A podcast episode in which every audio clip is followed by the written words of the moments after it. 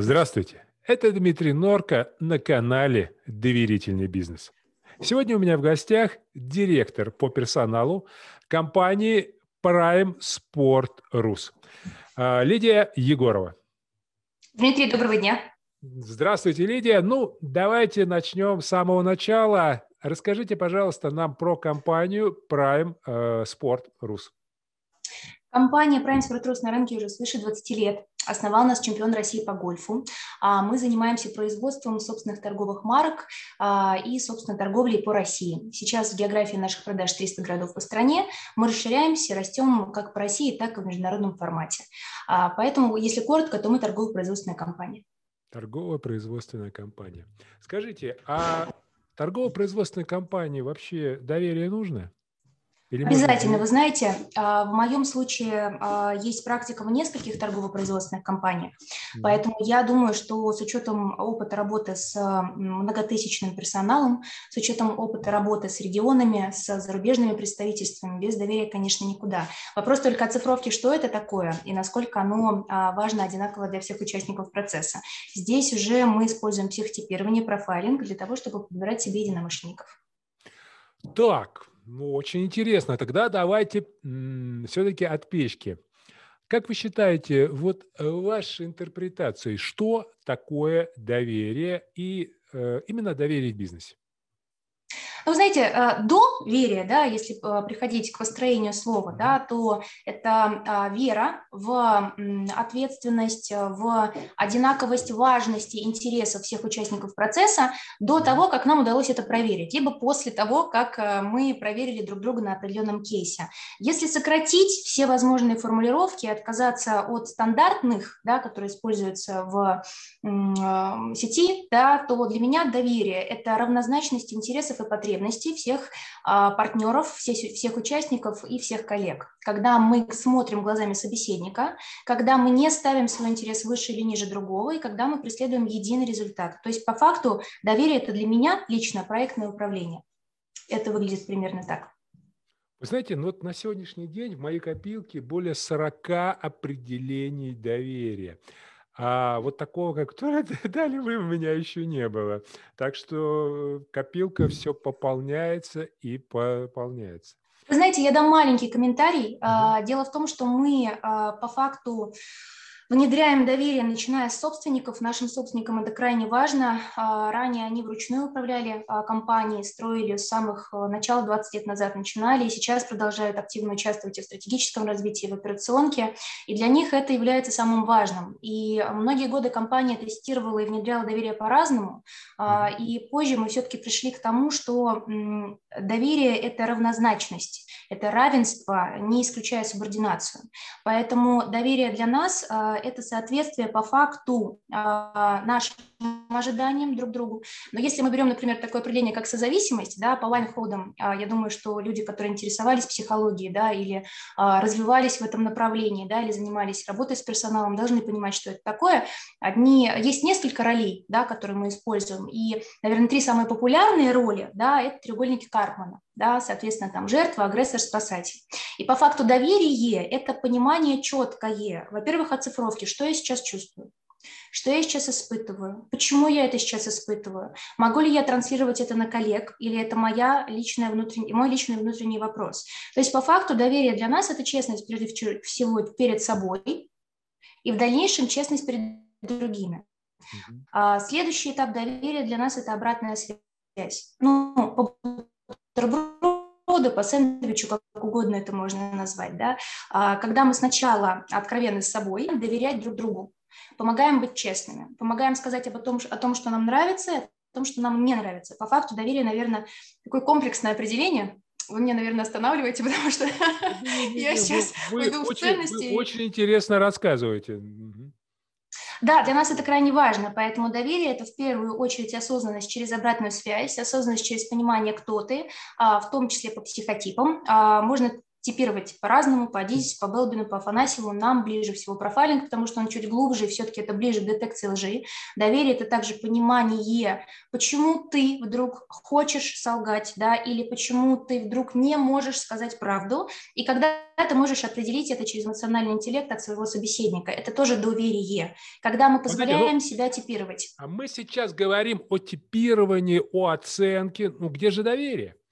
Где же доверие, если мы будем оценивать там по профайлингу или по каким-то кого-то, насколько ему можно доверять? Доверие – это ну, по сути, а, опять-таки, мы говорим, э, есть несколько категорий. Есть доверчивость, это крайнее, э, крайнее положение, да, есть недоверие. А вот доверие где-то среднее, когда мы говорим про бизнес, так, так называемое разумное или рациональное доверие, оно приемлемо. Вот. И когда мы говорим про оценку кого-то, ну, это уже не доверие. Или я а здесь мы возвращаемся к целеполаганию. Доверие для нас – это честность. Многие люди не могут честно себе признаться в том, что со мной происходит, да, или что я сейчас чувствую, или почему я так себя веду. Есть некие шаблоны поведения, которые человек приобретает с детства или с юношества, или они формируются еще с семейных шаблонов, да, то есть мы сейчас не уходим в психологию глубоко, да, но мы говорим о том, что доверие – это прежде всего честность с собой.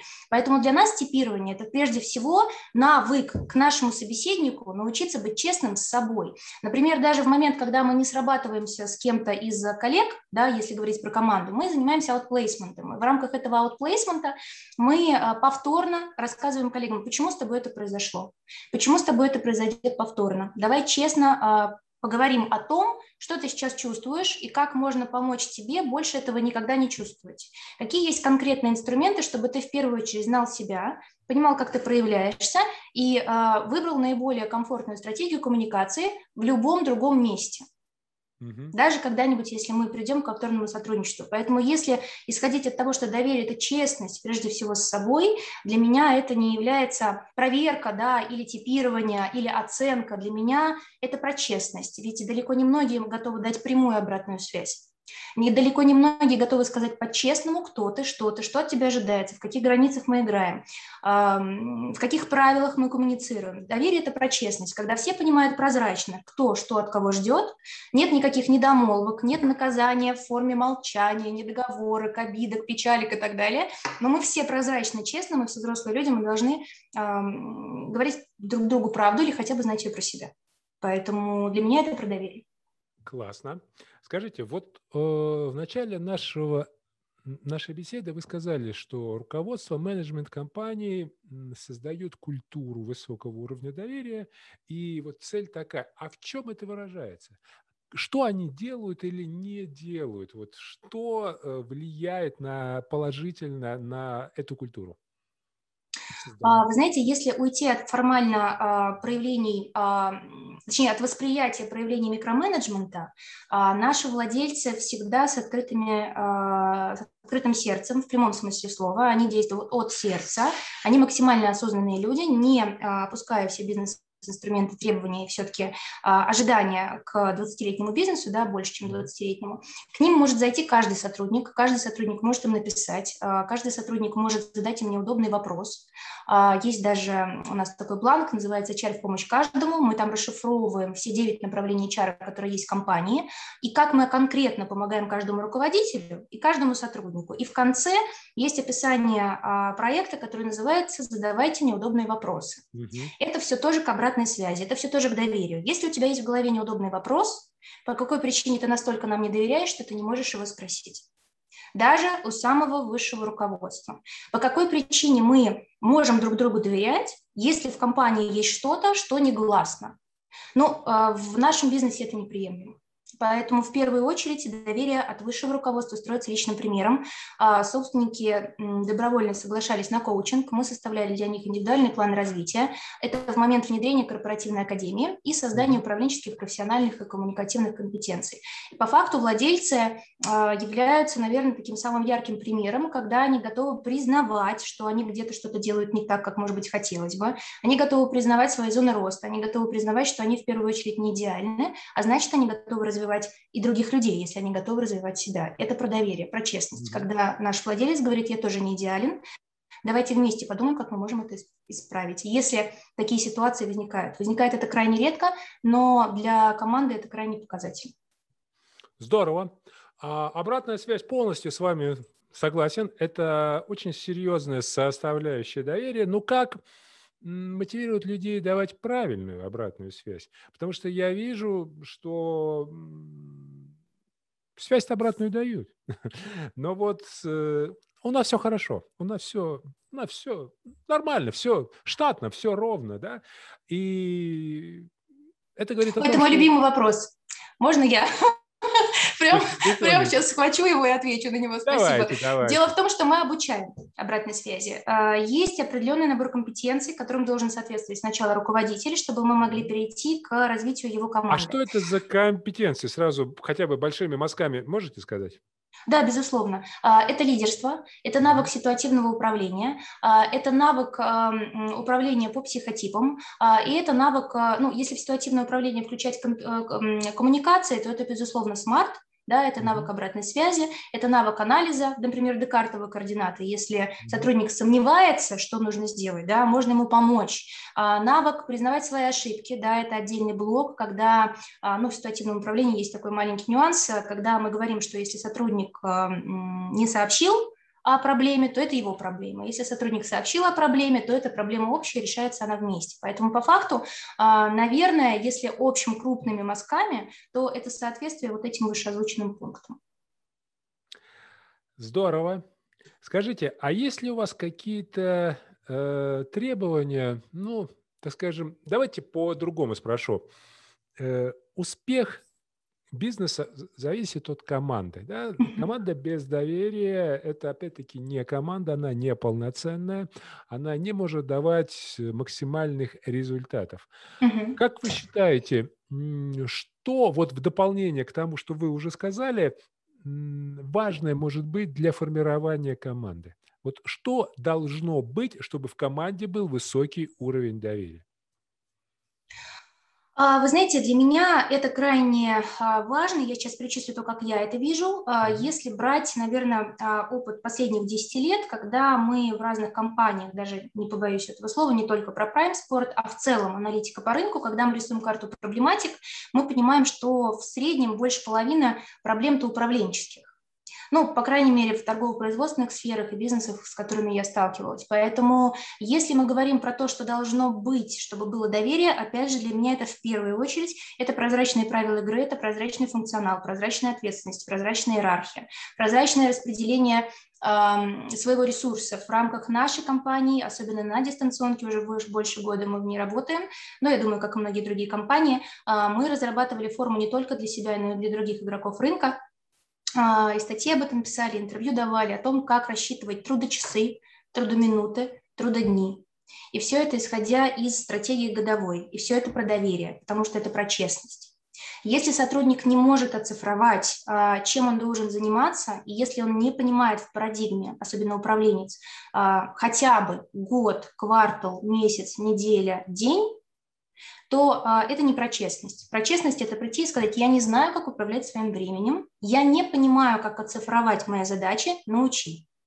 Это про честность, и люди к нам приходят.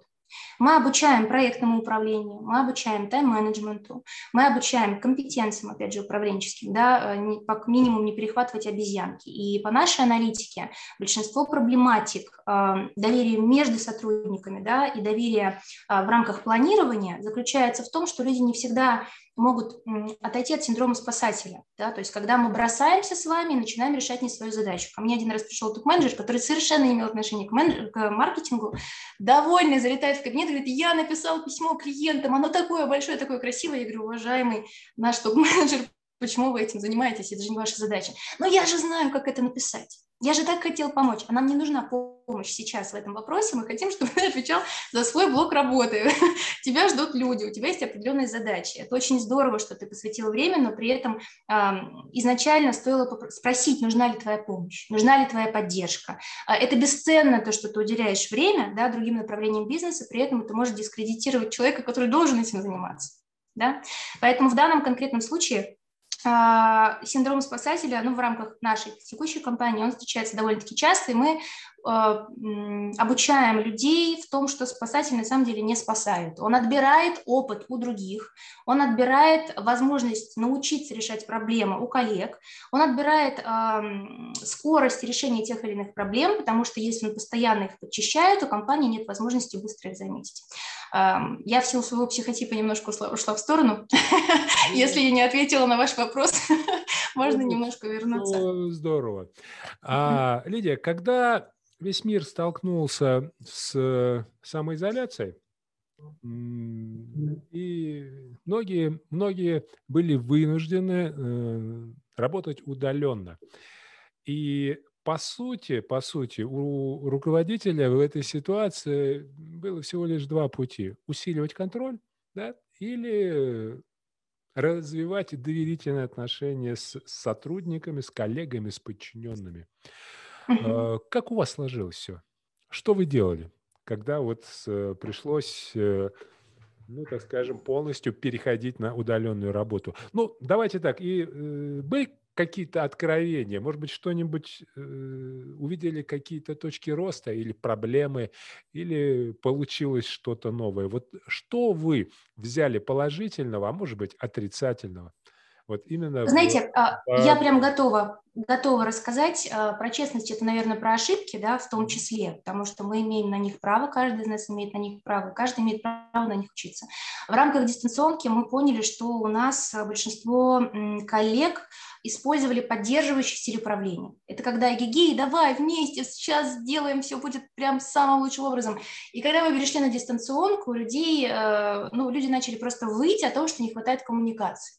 Нам не хватает нашего руководителя. Где наш вождь, который нас Где постоянно? Где каждодневные, На самом деле, на самом деле, с учетом психотипов, которых мы подбираем, э, у нас все немножко тамады чуть-чуть, да, они все мотиваторы, они все драйверы, они все в каком-то смысле вожди, в большей или в меньшей, но они всегда держат свою команду а, и всегда помогают идти. Поэтому при переходе на дистанционку мы поняли, что людям крайне не хватает коммуникации, это то, что мы поняли в нашей компании. А, поэтому мы дали инструмент, в рамках которой, которого как раз-таки вот а, ежечасное и ежедневное планирование, которое переходит в неделю, в месяц, в квартал и в год, дальнейшая да, такая парадигма, это повысило уровень доверия повысил уровень спокойствия, потому что когда человек остается дома один на один с собакой, с кошкой, с ребенком, с э, огромным количеством отвлекающих факторов, да, он чувствует себя одиноким наедине с той ответственностью, которая на него упала. А может быть, я не хотела работать из дома. А может быть, я не был к этому готов, а может быть, у меня нет самодисциплины. Поэтому первое, что мы сделали с точки зрения доверия друг к другу, мы дали инструменты, чтобы люди не чувствовали себя одинокими. Мы дали инструменты, чтобы люди могли проводить самоконтроль. Что это за инструменты? Поделитесь? Да, разумеется, э, это конкретная форма а, в онлайн-формате Google Office 365, неважно, у каждого свои онлайн-инструменты, серверные или а, облачная, а, где есть очень простая форма, где каждый сотрудник может а, выделить количество трудоминут, трудочасов, которые вылетают а, в трубу откровенно говоря. Где сотрудник может прийти и сказать, ты знаешь, я не могу уживаться со своей собакой дома один на один, потому что я а словил... Зачем э, эта оцифровка, этот контроль, сколько... То есть получается, э, вот сегодня я 10 минут э, работал, потом 5 минут не работал, потом опять, э, или как? Э, как все это? Это инструмент самоконтроля для сотрудников. У нас не было задачи э, оцифровывать и проверять каждого. Мы дали возможность каждому честно посмотреть на то, умеешь ли ты распределять время или нет, мы каждому дали а, еще раз наводку о том, что смотри, HR-подразделение тебя может научить, мы можем тебе помочь. Посмотри, мы можем составить тебе ИПР, доверяя тебе, и если ты оцифровываешь себе зону роста и понимаешь, что это помешает тебе в этой компании, помешает тебе дальше, или это не соответствует твоим амбициям, да, и ты вывел зону роста, ты анонимно имеешь право обратиться к нам, и мы поможем тебе это исправить. Ты можешь постараться научиться работать дома или приехать, продолжить работать в офисе да, по индивидуальному согласованию. Но мы тебе поможем, мы тебя не осуждаем, мы тебя не порицаем, мы даем как возможность поможем? признавать. А? Как поможем, как поможем. Ну вот смотрите, опять э, вот с этой табличкой. Хорошо, ну вот я записал. У меня получается вот столько-то я что-то делал, вот столько я не делал, и чего дальше? Что с этим делать? Очень просто. В рамках нашей компании э, стоит задача э, крайне серьезно вырасти. Я не могу сказать вам конкретные масштабы, в которых мы должны вырасти, но 2020 год э, нас прирос вдвое. И задача прирастать, не снимая темпов.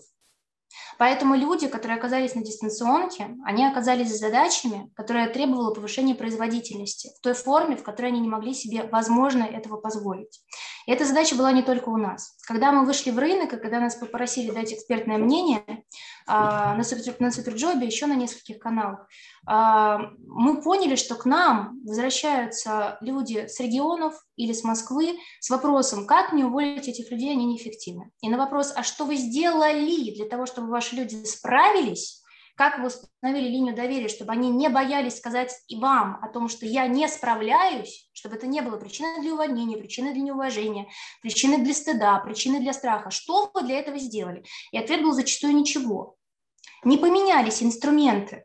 Поэтому для нас а, это не жесткий контроль, это инструмент по тому, кто еще не капитан своего судна. Ведь если даже мы вернемся к с вами к корпоративной культуре, да, что такое миссия, ценности, да, принципы, философия, это все смыслы. И люди уходят к тем, кто эти смыслы дает. Да? В противном случае эти люди были бы уже давно капитанами своих суден. Поэтому если уж мы капитан, мы должны прозрачно признавать и знать точно, что страхи есть у нас, а, комплексы там и, э, я не знаю, зоны роста, ошибки есть у нас. Они точно так же есть у наших людей. И наша задача предвосхитить неприятие людей себя и дать инструмент, чтобы эти страхи, комплексы и так далее не проявились. Поэтому то, что мы давали элемент самоконтроля, мы предвосхищали комплексы наших людей. Нам потом уже сказали за это спасибо. Потом, когда люди научились, а, сохранили производительность, мы приросли, как планировали, и -тьфу -тьфу, продолжаем расти, да, делая для этого все необходимое, мы снижаем этот контроль, мы говорим, вы можете не пользоваться. Это было для вашего блага, чтобы вы не боялись, что если у вас будет снижаться производительность, компания будет искать других. Не будет, мы будем вас развивать. Но с учетом того, что вы придете и честно не побоитесь сказать об ошибках, даже если мы дали вам инструменты. Значит, эти инструменты не для вас. Значит, мы найдем для вас другие инструменты. Вот такой был посыл. Я понял.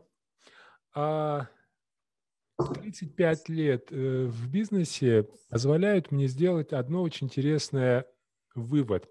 Я вижу, что проблемы с мотивацией, с оплатами, с результатами в первую очередь э, корни лежат в самом-самом начале, в этапе рекрутинга. То есть если компания берет людей не тех, то однозначно будут проблемы со всеми. И, вот, и исправлять нужно в самом начале. Вы несколько раз говорили, что э, есть определенные психотипы людей, в которых вы берете, набираете. Расскажите, что за психотипы, кого что за люди у вас работают? Какие требования к ним? Вот кого бы вы взяли, кого берете и кого не взяли бы никогда? Ну, смотрите, есть а, а, ступени продаж, а есть ступени подбора. У нас 9 а, ступеней воронки подбора. А в данном конкретном случае для начала, когда мы составляем профиль должности, мы прикрепляем конкретный психотип к профилю должности. И не просто к индивидуальной профилю должности, как штатная единица, да, мы прикрепляем психотип к зонам роста управленца. То есть, основываясь на честности, на доверии, каждый управленец в курсе своих сильных сторон и своих зон роста. Поэтому, когда мы набираем команду каждому управленцу, мы стараемся набрать э, людей в чем-то противоречив своему руководителю. То есть, если руководитель, например, прекрасный оратор, но у него хромает системность, значит, мы на определенные позиции будем набирать исключительно системных людей или людей с какой-то компетенцией, которой не хватает у руководителя, чтобы он частично мог его замещать, если должность на то позволяет. Поэтому в данном конкретном случае мы изначально к профилю должности прикрепляем компетенции да, и соответствие по психотипу, который должен именно э, соответствовать самой должности, и далее соответствовать зонам роста своего руководителя чтобы они перекрывали друг друга. В итоге производительность подразделения, она растет. Да? А далее, соответственно, мы тестируем управленческие компетенции, а, коммуникативные компетенции и профессиональные компетенции. Что-то за счет терпирования, что-то за счет интервью, а, что-то за счет тестовых заданий. Да? Но самое главное для нас а, – это навык, опять же, проектного управления. Да, в каких-то компаниях существует проектный офис, да, в каких-то компаниях а, существуют отдельные подразделения по бизнес-процессам. А у нас есть подразделения по бизнес-процессам, но, откровенно сказать, даже этого не хватает для качественного проектного управления. Проектное управление для меня – это когда все руководители, которые занимаются реализацией какого-то крупного проекта, имеют равнозначную задачу при этом в их группе, э, управленческую задачу, при этом в их группе есть модератор, да, который э, направляет ресурс каждого управленца. Вот э, мы ищем людей, которые готовы к самостоятельности и не боятся субординации, потому что если мы смотрим людей из классической школы, из крупных компаний, да, мы можем не сойтись по той причине, что есть определенные границы, барьеры, которые установлены сотрудниками именно из международных крупных корпораций. Но он же руководитель, но он же так сказал, в тот момент, когда возможность диалога, доверительного, честного диалога, она исключается. И мы искренне, долго пытались а, показать человеку, что у тебя есть возможность, ты можешь быть творцом, ты можешь открыто, не бояться, сказать своему руководителю обратную связь по бутерброду, да, с учетом его психотипа, потому что мы наших руководителей также обучаем, как продавать информацию конкретному собеседнику, а продажа в том числе за счет психотипа. А, у тебя есть возможность этому научиться, тебе не нужно быть руководителем в амплуа исполнителя. Зачем оно тебе нужно? Ты же можешь расти. Тебе компания дает такую возможность. И многие не готовы. Многие э, в хорошем смысле остаются очень серьезными офицерами, которые не готовы к открытому диалогу при этом.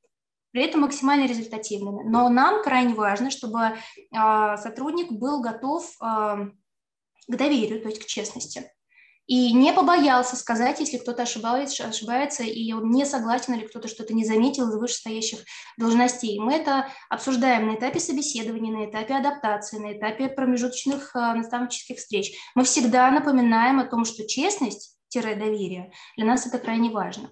А если мы не будем знать, что наш, э, любой член нашей команды будет готов честно сказать, да, или честно а, выйти в какое-то контрвозражение, может быть, даже поспорить, да, а, в споре рождается истина, почему нет, то доверия не будет. Поэтому людей без этого навыка мы не берем. Мы не берем людей без навыка, которые не в состоянии оцифровать свои трудозатраты и ресурсы, и ресурсы своей команды.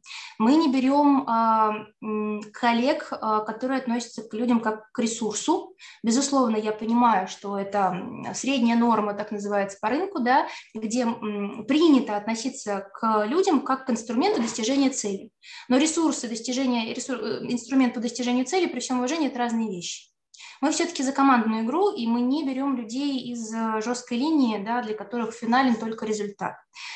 Поэтому, если перефразировать, для нас в нашей команде крайне важны несколько психотипов. А, это эмотив, да, в переводе человеколюбивый, а, а, с проявлением эмпатии, понимания и выстраивания партнерства. Да. Для нас крайне важен гипертим. Это немножко тамада, тот, кто занимается командообразованием, тот, кто может ярко, красиво объяснить, тот, кто может продать, тот, кто может завести на общую идею, тот, кто может поднять команду и пойти к светлому будущему. Да?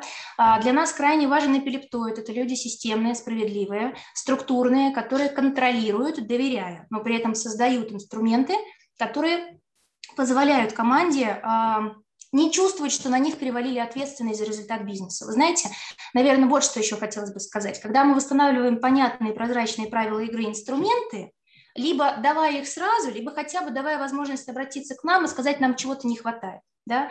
А, мы а, позволяем сотрудникам чувствовать, что ответственность остается наверху.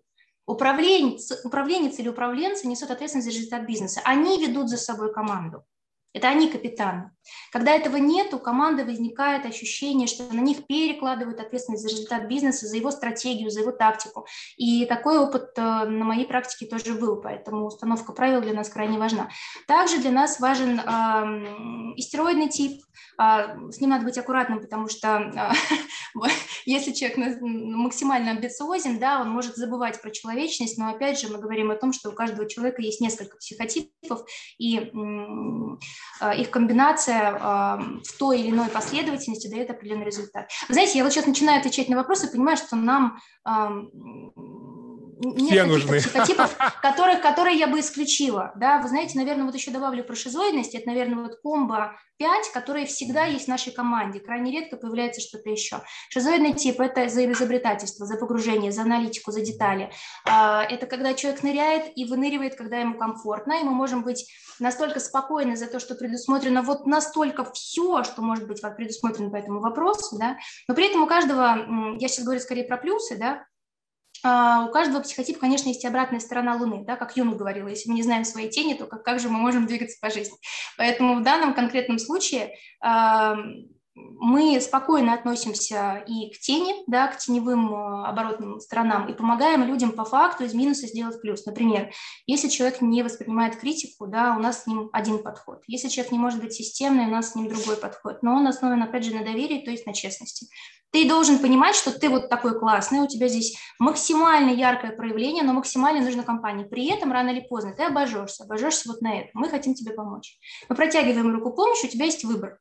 Либо мы с тобой занимаемся коучингом, да, мы задаем вопросы наводящие, ты сам приходишь к ответу. Либо ты приходишь к нам с запросом, мы даем тебе конкретное решение, которое решат твой вопрос. Либо мы работаем как психологическая консультация, где ты сам с собой борешься, но мы тебя просто слушаем и поддерживаем.